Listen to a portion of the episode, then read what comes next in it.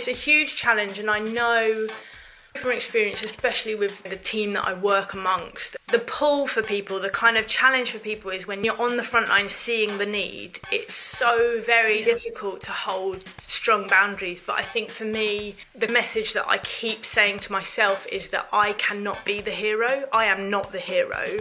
And if we want things to change long term, it has to be a collective thing. It can't be the, the model of expending all of your energy burning out and ruining all your relationships is not sustainable. It's not going to help anyone in the long run.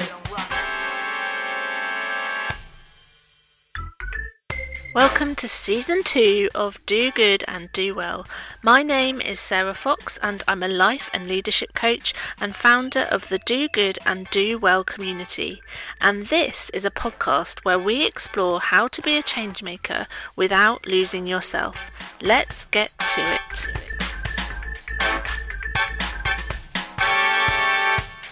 Hi everyone, welcome to today's episode. How are you today? I am really excited to be talking to Steph Dickinson. Steph is the managing director of Pie Factory Music, a Ramsgate based charity who have been in operation for almost 20 years. Steph attended Pie as a young person herself, so she has a unique perspective on charity leadership. She is passionate about young people, creativity, authenticity, and good food, and we do talk about that. We did an Instagram live after our recording, so if you want to hear more, pop over to my Instagram and look at IGTV. This is the last interview that I'm doing for this season. Next week, I'm going to be sharing some of the results from my change making survey. So I've been doing some work trying to understand the language around change making and if the philosophy of do good and do well makes sense to people.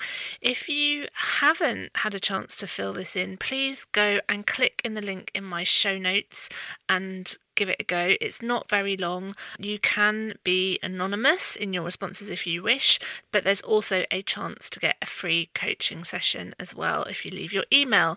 So I really would love to hear from more people. The responses I've got so far have been so insightful and brilliant, and it means that I can really get to understand what on earth I'm doing and how I can help more people. I hope you enjoy this conversation. Hello, Steph, and welcome to the Do Good and Do Well podcast. How are you today? Thanks, Sarah. Yeah, I'm good. I'm actually I'm positioned where I can see a lovely blue sky in front of me, and right now I'm feeling pretty good. That is good, and we need a blue sky because the weather has been a oh. bit rubbish. Yeah, it has. really, yeah, I absolutely love um, Ramsgate with blue sky is like Costa del somewhere else, and it's beautiful. Mm-hmm. mm-hmm. I'm with you all the way. Steph, what would you like people to know about you? Um, okay, I would like people to know that um, one of my favourite things to do is to eat Greek food. I'm half Greek Cypriot, so that's really important to me. Um, I'd like people to know that everything I do, I approach as a learner, and the only thing I feel like I'm an expert in is my own life. so mm. I just, yeah, just. I kind of like to approach everything like that. And I think also just that, I don't know, in a, in a time like this, just solidarity with anyone that is doing anything at this point. After the year we've had, I think it's just, I'm really proud of myself and I'm really proud of all of us for just continuing under the circumstances. So, yeah, anyone that's listening, just well done.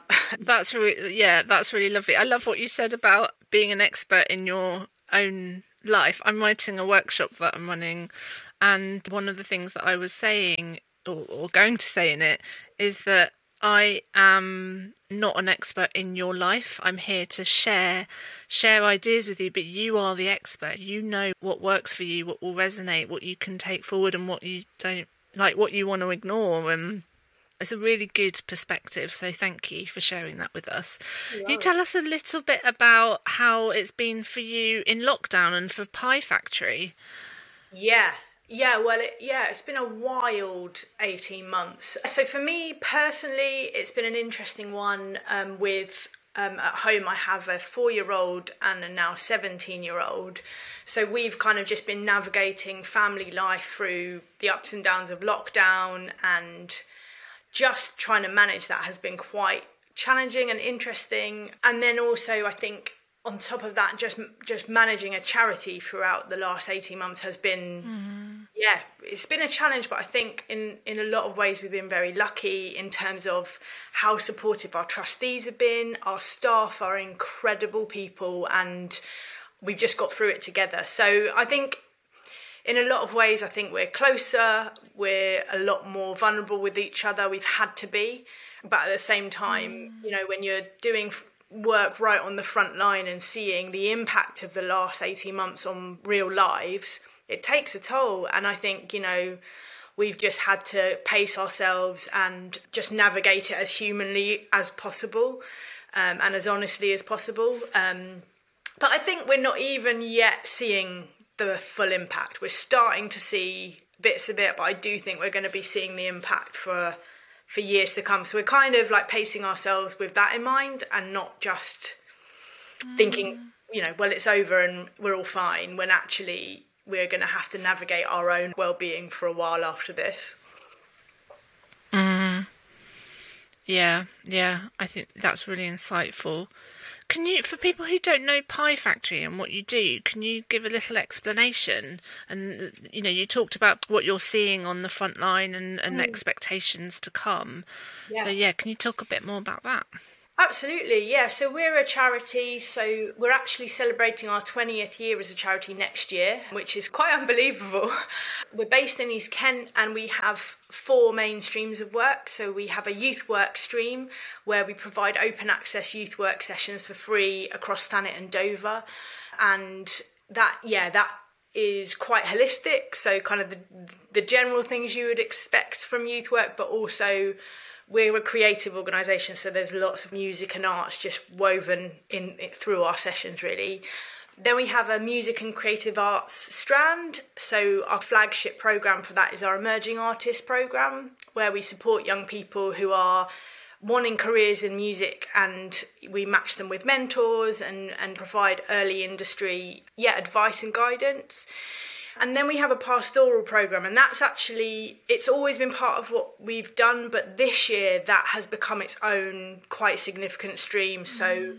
that includes things like a, running a food bank, providing sanitary products for young people, all sorts of things that are just a bit more holistic. And we find that they are very much part of our work. You can't really separate the pastoral stuff from the activi- other activity stuff. So yeah. That and then our fourth strand, which is actually we call it workforce development. So really trying to use the knowledge and experience that we've gleaned from just being a charity for as long as we have to encourage and support the wider workforce and trying to sort of challenge the culture a little bit around what it means to be a charity, what it means to dream about a better world, and how we can actually do mm. that rather than just kind of I don't know, succumbing to well, it's it's always going to be like this. We we're trying to be a bit more optimistic that things can change. Mm. Well, you know that I'm all about challenging culture, and yeah. that I think you're right. You know, these stories that we can tell ourselves, particularly in this sector, in the not-for-profit sector, it's always been like this, and things aren't going to change, and uh, and what what would you if I had a magic wand and I could I could give it to you and you could wish wish your magic around, what would be the one thing that you would change?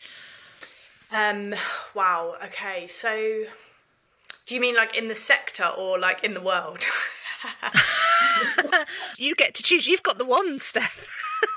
I think in the sector I'm going to start with the sector and then we'll think about the world after. um, I think in the sector, what I what I sort of I feel like I'm on a bit of a mission to disrupt the status quo in this area. I think for me, the starting point is authenticity and honesty. And I think if we were to be more honest and more authentic about the challenges and the inequality and all the sort of yeah, just the whole picture. If we were more authentic and more honest, I think doors would be open to then, well, how can we actually make this better? I think I do see a lot of holding it together and faking it, which I think actually keeps the door shut to what what we actually need.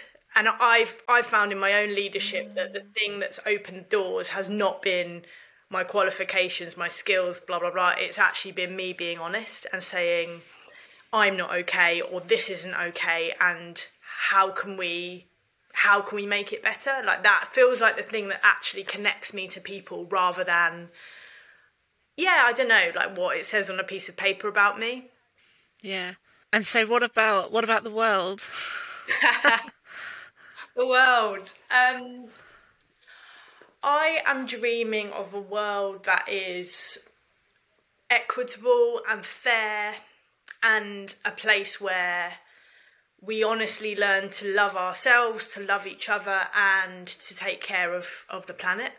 That's I for me like that's the ultimate like looking after ourselves, looking after people, and looking mm. after the planet. And I think that's probably the sort of driving force for me behind most things like how can we do it how can we do all of those things better? Yeah it's a big dream. Mm. Mm.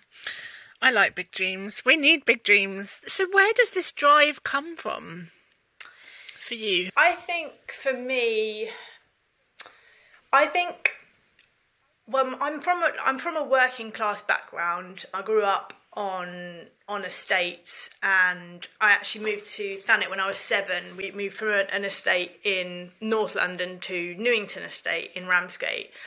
And I think I think for me that was the norm.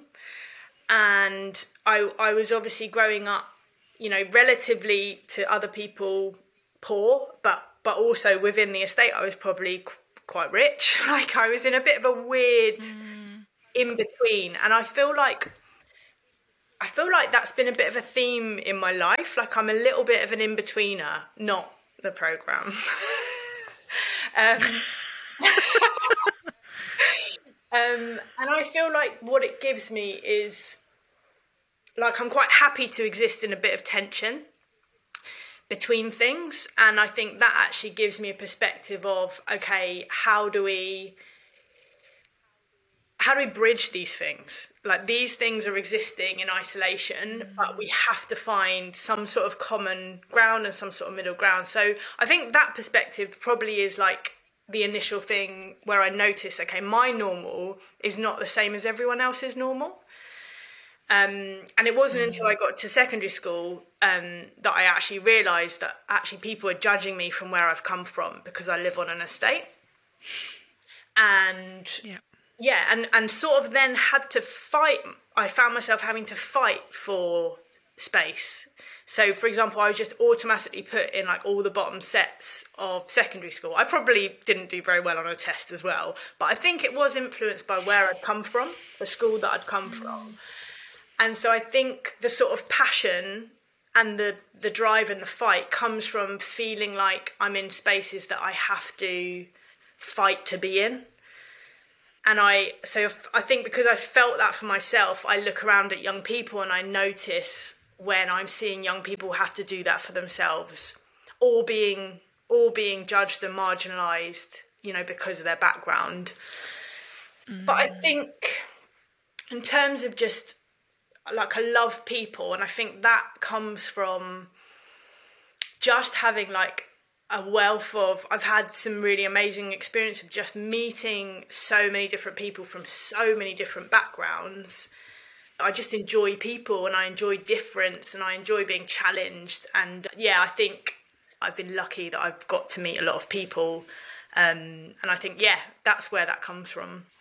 Mm. Thank you for sharing that because I think you know, your thing about being authentic and honest, you've really just demonstrated that so clearly there. And I resonate with so much of your story and about having to um, yeah, sort of fight to take up space in a way. And I love the way that you described that you're happy in that place of tension mm. because I think it, it's not a place that everybody feels that comfortable in. But for me, growing up on an estate and going to a grammar school and suddenly thinking, oh, hang on a minute, hang on a minute. For me, it was about not only did I feel judged by others, but I think I was really judging myself as well mm. within that in terms of oh well i'm you know that comparison not comparing myself to what other people had or what other mm. people were doing and how it, it looked like it came very easily to them and, and not so mm. much to me and, and why was that? Mm. And I think you've articulated so well the experiences that you've had that that place you where you are right now. And I know that you were actually a participant of Pie Factory, yeah. weren't you? You were a young yeah. person that went there. So can you talk a little bit about that? Yeah, absolutely. There's some really dodgy photos to prove it as well. um, before um, yeah, I so I um my first experience of Pie was having free guitar lessons. So I was really always interested in music from a very young age and wanted like was interested in songwriting from about the age of 11 and my mum had taught me like three chords on the guitar and I actually went to Pie at the time they were running kind of a rock school on a Saturday um, in the building we're now in, which was a former like youth centre. And yeah, so I would go along on a Saturday and have free guitar lessons, and then that led to being part of a band with other musicians, and we had some performance opportunities, like we did one in right on the seafront in Ramsgate uh, years ago. That's one of the bad photos that I've got. Um, performances in like the Winter Garden. So uh, it it really did kind of open up my world to meet other creative young people and like creative practitioners who who are making careers out of that. So that was like my first experience, mm. and then um, I became like a trainee workshop leader. So I shadowed some of the creative practitioners at, at Pie and helped with a vocal um, workshop, and then gradually just got involved in the actual workshop leading. And I did that for many years. I really enjoyed going into various spaces and leading workshops with young people. And then I think it was around about 2010 11 that I sort of I I started to get interested in the actual charity leadership and management side of things and I did a bit of freelance project management and to be honest like just learn on the job. I think the guys at Pie mm. saw something in me and just trusted me with a project and I sort of just learned as I went and then after that I I did a stint of about five years where I was the program manager at Pie. And then, yeah, it's actually seven years ago that my former boss moved on to another charity, and we had this honest conversation where he said, either we can hire someone in, or like I think I think you can do this. Do you think you can step up to it? And I was equally thrilled and terrified, but we chatted as a team, and we just felt like the gaps in my knowledge and skills are things that we can I can get support with but the thing that you can't hire in is just an understanding of our charities like ethos. And I guess because I've come through mm. being a participant it's in my in my DNA so yeah I'm I sort of said yes and then deeply regretted it for about a year. And I had to like come to terms with oh my goodness this is this is real. And in that process just really recognize that I'm not going to lead like my former my former boss I'm not I'm. I can only lead like myself and so it took about a year to mm. actually properly step into it and realize that I could explore and experiment and I didn't have to get it right all the time and yeah so I'm I'm 7 years in now Mm. Was there a moment for you in particular where that happened, when you had that realization that you could do you and try things out? Yeah, there was actually, and I remember it was about a year in, and it was I was needing to go to a, a really challenging meeting, and I remember thinking to myself, what would Mike do? What would Mike do? And I just remember sitting myself down and internally just saying, what would Steph do? And almost like putting aside the question of what would someone else do and just stepping out of that and stepping into it's in here, it's not external, and that I have what it takes to deal with whatever's in front of me. And just releasing myself from the pressure of comparison, I think. Just comparing every decision or every mm. approach to what I've seen modeled before. And from there, I just, I actually started to enjoy it rather than just feeling it as a pressure. Um, yeah, so I do. I do remember that time just sitting in the waiting room of this mm. this building, thinking, I I can do this. yeah. Oh, I've got goosebumps all over listening to that story because it's so powerful, and that's what I wish for mm. people to have. Removing that comparison, particularly mm. if it's a negative, if it has a negative impact on you, and stepping into who you are, and and you know, people call it all sorts of things, but your instinct or your mm. knowing or your gut, or mm-hmm. you know, but really, um yeah, connecting with self and mm. knowing that that's going to be okay and that that's enough. Yeah. I think it's that's such a powerful story. What does do good and do well mean for you? I think um, I really love, I really love, and I really kind of resonate with the concept of do good and do well because I think, I think what I've seen in in the sector has been like almost um, a divorce of those two things. And for me, mm. It can only work if you have both of those things in balance. And so, so for me, I think I learned the hard way in terms of looking after myself. I had a bit of a breakdown when I was about 24, having already worked in another in another organisation since I was 18, and yeah, just really burning out and also re- recognizing the toxicity of the culture I was in. Yeah, so I think it wasn't until I had actually hit a bit of a burnout really early on in my in my life and in my kind of career in in the not-for-profit sector that I realized that I am never ever going to do that again and that actually recognizing the worth that I hold as important alongside what I do. So I think that experience has shaped it massively. But also, I think for me, it doesn't make sense. It, it's a bit of a contradiction if we look after other people but don't look after ourselves. And I think the best type of the best type of living, the best type of leadership is where you model something yourself.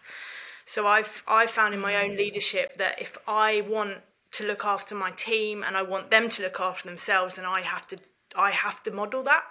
The power that actually your actions hold as opposed to just what you're saying is incomparable. So if I'm saying to my staff, make sure you're booking your annual leave, make sure you're taking your breaks, like just basic things like that. If I'm not modeling that, it's totally hypocritical. So I think for me, just like taking a step back and looking at the sector actually doing good you know that's that's a question in itself and i've done a lot of interrogating about what i think is good and actually how sometimes i can mm. be causing unintentional harm because what i think is good yeah. is not necessarily what's good for the community or what's good for an organization so i think that's a really important question in itself what is good and how do we how do we yeah. arrive at a place that causes the least amount of harm to people in our work. Um, but also doing well, I think, encompasses like what I was saying at the beginning, like looking after ourselves and looking after the people that we're working alongside. And actually, something it, it just reminded me that question. We've been like distilling our belief about the well-being of our team in the last year like we've all it's always been there but we've been actually pushing it to the forefront this year and i was trying to write a policy to kind of um, sum up what we really believe about well-being and i was looking at other policies and kind of comparing it and it really shocked me the amount of charity policies that say the reason we basically the reason we look after our well-being is so that we're more productive. Like that was the kind of ethos behind why it's important to look after your own and other people's well-being and i for me i think that's that's the problem here. Like it, it's not we're not looking after ourselves and looking after each other so that we we're more effective.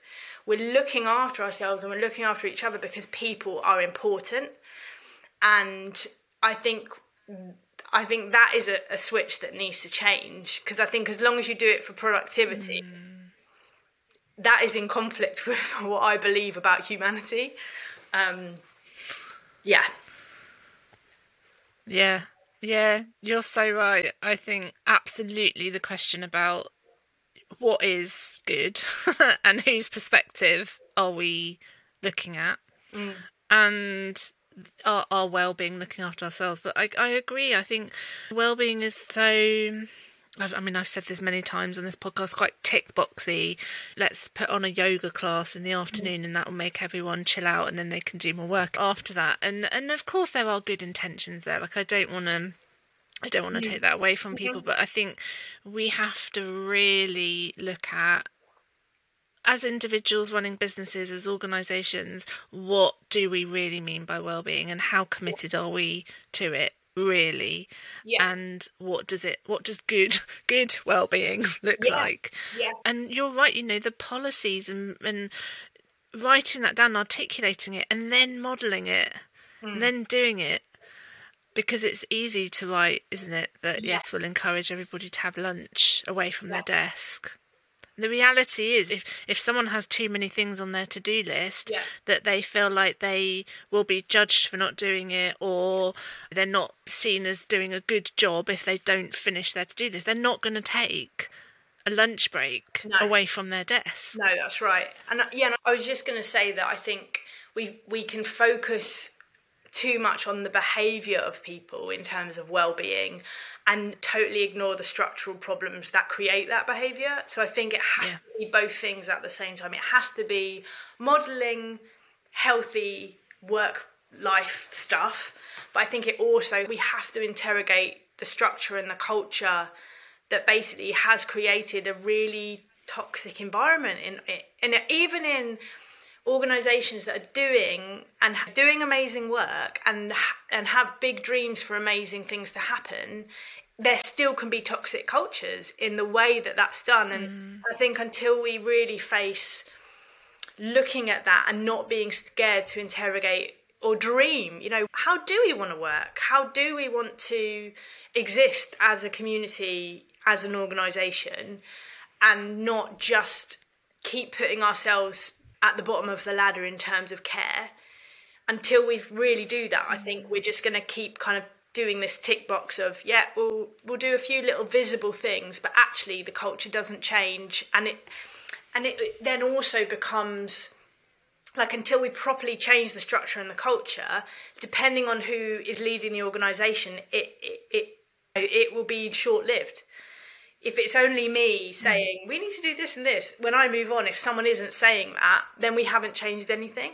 So it has to exist mm. outside of a person pushing that agenda. Yeah. Yeah exactly. And people have to feel like they're really able to to do that that they've got space to be able to create create a culture an organizational culture where well-being is totally at the heart of what they do. Mm. And we've seen, you know, there's so much evidence. There are so many examples of people burning out. You know, you talked about burning out, mm. and, you know, what are we. What is this, this, these structures and systems costing people? Mm-hmm. mm-hmm. What and what are we willing to put up with? I, I mm. keep thinking like there is you know, I don't want to add this as another thing that people have to think about, but actually, by playing those games by being part of that system by by keep, us keep saying yes yes yes i'll do that i'll do that and i won't get paid enough and i'll work until 10 11 o'clock at night and then get up at 6 o'clock in the morning what are we compounding yeah. by by doing that? Yeah yeah, it's a huge it's a huge challenge, and I know I know from experience, especially with the team that I work amongst. Um, the pull for people, the kind of challenge for people is when you see when you're on the front line seeing the need, it's so very yeah. difficult to hold strong boundaries. But I think for me, the kind of message that I keep saying to myself is that I cannot be the hero. I am not the hero. And if we want things to change long term, it has to be a collective thing. It can't be the, the model of doing expending all of your energy burning out and ruining all your relationships is not sustainable it's not help that is not going to help anyone in the long run so i think it is just holding those boundaries mm. but recognizing that that is not saying that you don't care I think that's what I've had to yeah. you know, battle with. It's not that I don't care, I deeply care, but that is why I hold strong boundaries because I want to be doing this all my life and I don't want to, I never want to mm. burn out mm. again. Mm. Yeah, that image of rescuer, mm. I, I find people who are doing this work are real pe- people pleasers. You know, mm. they want they they really try hard and they want to do their best and they they want to help. They they are rescuers, but actually that can be quite it can be quite disempowering for the person they are rescuing. Mm-hmm. So I think you're right. Again, it's that modelling of boundaries, isn't it? Uh, to to the people that we're working with yeah. as well and and our children i keep one of the things i keep thinking about is I would hate for my children to grow up having the same stories around mm. busyness and productive mm. and money that mm. I have, or I had, should I say. And so it's really important for me that they are able to see that there is a different way of doing things mm. and it's not it's not going to break anything if we try a different way. Yeah. And that they get are curious about that. Yeah. That they can they can question and say, "Hang on, why why hang on, why is it like this?" Yeah, absolutely. Yeah. And yeah, and I think um when I had my daughter who's just recently turned 4, I think that was another hugely transformative time for me in how seriously do I take looking after myself. And it's one thing doing that when it's just you, it impacts, but it's another thing when you're thinking about that in terms of parenthood, I think. And I'm actually one mm. kind of specific thing that I had to battle with and hold quite a firm boundary with was my own perception of what it looked like in taking maternity leave and coming back from maternity leave. Because I almost felt guilty for thinking that I could have maternity leave, which is utterly wild and nonsense, but I really, I just didn't see it modelled very visibly. And I just saw people kind of quietly backing away from work and no one really celebrating that or it almost there felt like a bit of judgment around it. And that that probably was internal but it just didn't feel like people were celebrating female leaders having children. And anyway so i was just kind of like in that place and when I came back to work I could feel this pull of like when you come back you need to be full time no one was saying that to me but internally I was like how can I manage a charity and not be full time and then I was like I I flipping well can. And I had just a really honest conversation with with our with our team and I said look I think I think I need to be part time and I think that I will give my best to the charity and my best to Sophie if I do that. And we just had like a really honest conversation about what that practically looked like, how we could make that work and thankfully that you know the, the team is amazing and they also we've got a really good experience in terms of their own parental journeys so I've never mm. I've never been full time since then. And that's one thing, that's a structural thing that I think has to change. It's not either or um, I you know I can still exist as this person and and be a mum and I'm not going to hide that. And that was actually why I chose the photo of me holding Sophie when when you asked for a photo Sarah because I want it to be visible. Yeah. I want me as a mum yeah. to be visible because that it's really important part of who I am. It it's such an issue isn't it? The the maternity leave, and on the episode last week, I had Claire Willits, who um, is the founder of Not Only Pink and Blue, and she's sort of mm. challenging stereotypes um, or gender stereotypes and one of the things that she's talking about is how do we talk about parental leave as well mm. and, and what that means and how can we get better at talking about this stuff and i remember going off on maternity leave i had two sets of maternity leave and my first one i was feeling guilty anyway because I had only just got the job when I got pregnant. So I, there was like a whole ton of guilt going on there. And I and I went on maternity leave. And for me it was really important to keep working because I needed that in terms of my identity and you know I, I didn't particularly want to be a stay-at-home mum. That wasn't for me. And I think I went back after it was about six months, I think. I went back and, and went back for one day a week um, for a while before going back, and I was never full time. Um, but I really, I don't think I had particularly good boundaries in place at that point and then when i had my son not that not that long later so even more guilt i'm going off again um, i think I, t- I took again six to nine months off for maternity but that you know the guilt of when I was at work about not being with my kids, and then the guilt when I'm with my kids about not doing the work. I mean, it was, it, yeah. it really, it, uh, my boundaries were blurred because yeah. I, I was trying to do everything all at the same time. Mm. And if I could go back now and knowing what I know now about myself mm. and uh, and the, the work that I've done, it would look very very different mm. i think mm. um, but i didn't see i couldn't really see other women doing yeah. the same thing and i was looking i remember looking for a mentor yeah and i really wanted a female who had children yeah and really struggled to find that someone who was in leadership yeah it was it was really hard so i just thank you for for doing what you're doing and being visible about that because it will make a difference to other people as they you know think about whether they want to whether they want to be a leader and what's yeah. possible yeah absolutely and i i think that becoming becoming um, a parent has has been probably the best leadership lesson I've ever had. I think I'm a much better leader because of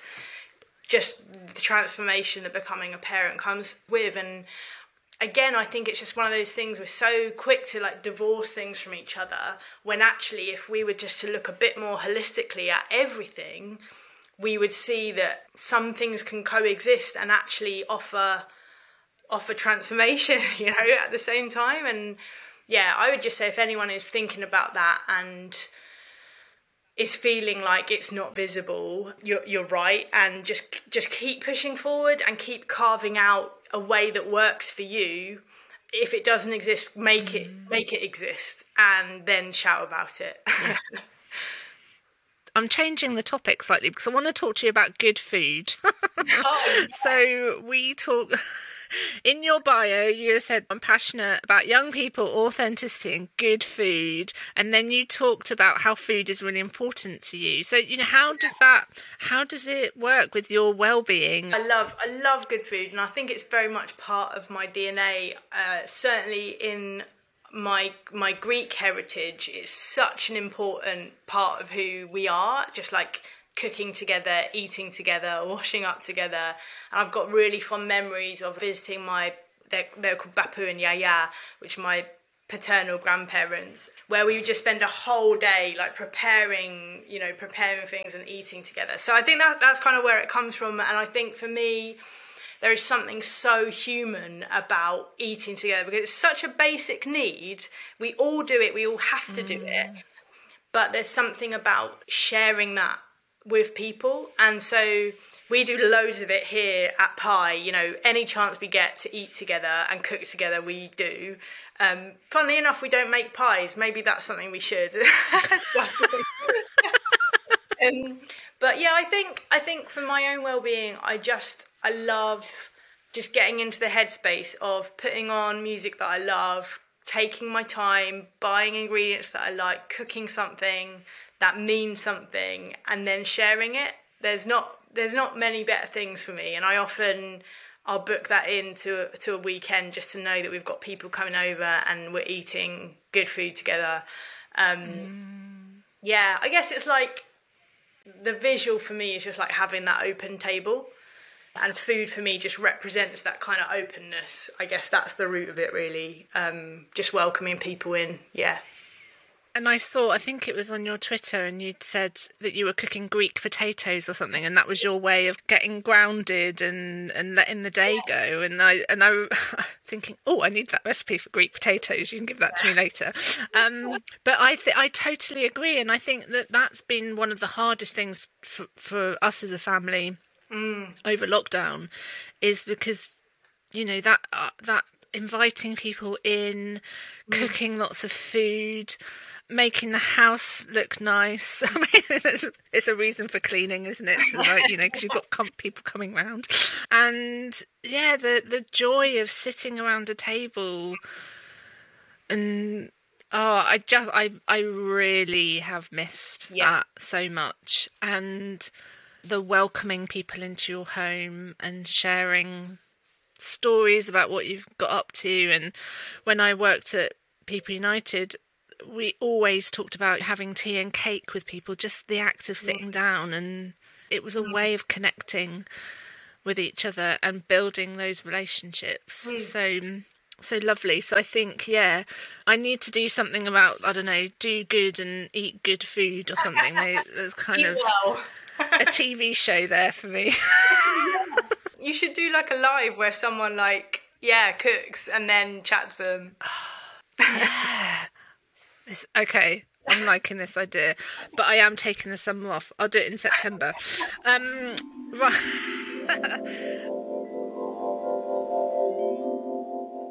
um, Steph, how do people find out more about you, about Pie Factory? What's going on? How can they connect? Yeah, so so me personally, um, Instagram or Twitter. It's quite a mixed bag. You have to be warned. I, there's a lot of just like me posting photos of what I'm eating, but I also do try and kind of um, a bit, yeah, a bit of the kind of activism stuff is interspersed in there as well. So at Steffi Dickinson is my handle. Um, Pie Factory, we're on all the kind of usual social channels, and it's at Pie Factory Music. And on our website, you can sign up to our mailing list where we give a few more good news stories and, and a bit of a deeper way to engage with us. We're, yeah, we're open and we're here in Ramsgate. So if you ever want a little tour, I'd be happy to show you around. And yeah, it's nice to actually be able to do that. So if anyone wants to get in touch, please do. Mm. Am I right in thinking you're doing some kind of fundraiser? We are. I mean, we're always. Or have I made that up? No, you're right. Um, we, yeah, we we actually did a big community fundraiser last year. We did. We fundraised to provide a counselling service for young people. We just saw a great need in the in the amount of counselling that was needed, and off the back of that, we're also just gearing up for not sh- not quite sure what the youth sector and the arts sector is going to look like post COVID. So we're actually just gearing up to put a call out for regular donors. We really would love to partner with people who just believe in young people and believe in the power of the arts and creativity. So if you're able to spare five quid a month or 10 quid a month and you want to become one of our donors, piece of the pie, then um, get in touch. Brilliant. Thank you so much, Steph. Honestly, I've just I have loved this conversation and I'm looking forward to our live afterwards to dig a little bit deeper. You are such an inspiration in terms of your journey and you know what you're thinking about for yourself for your team and also for the sector so, and thank you so much for sharing all of that with us today no worries thanks for having me sarah Thank you so much for listening to that. I hope that something resonated for you. Just a reminder if you'd like to do my survey around change making, then the link is in the show notes, and I will put all the information about Steph and Pie Factory in there too as well. Have a good day, take very good care.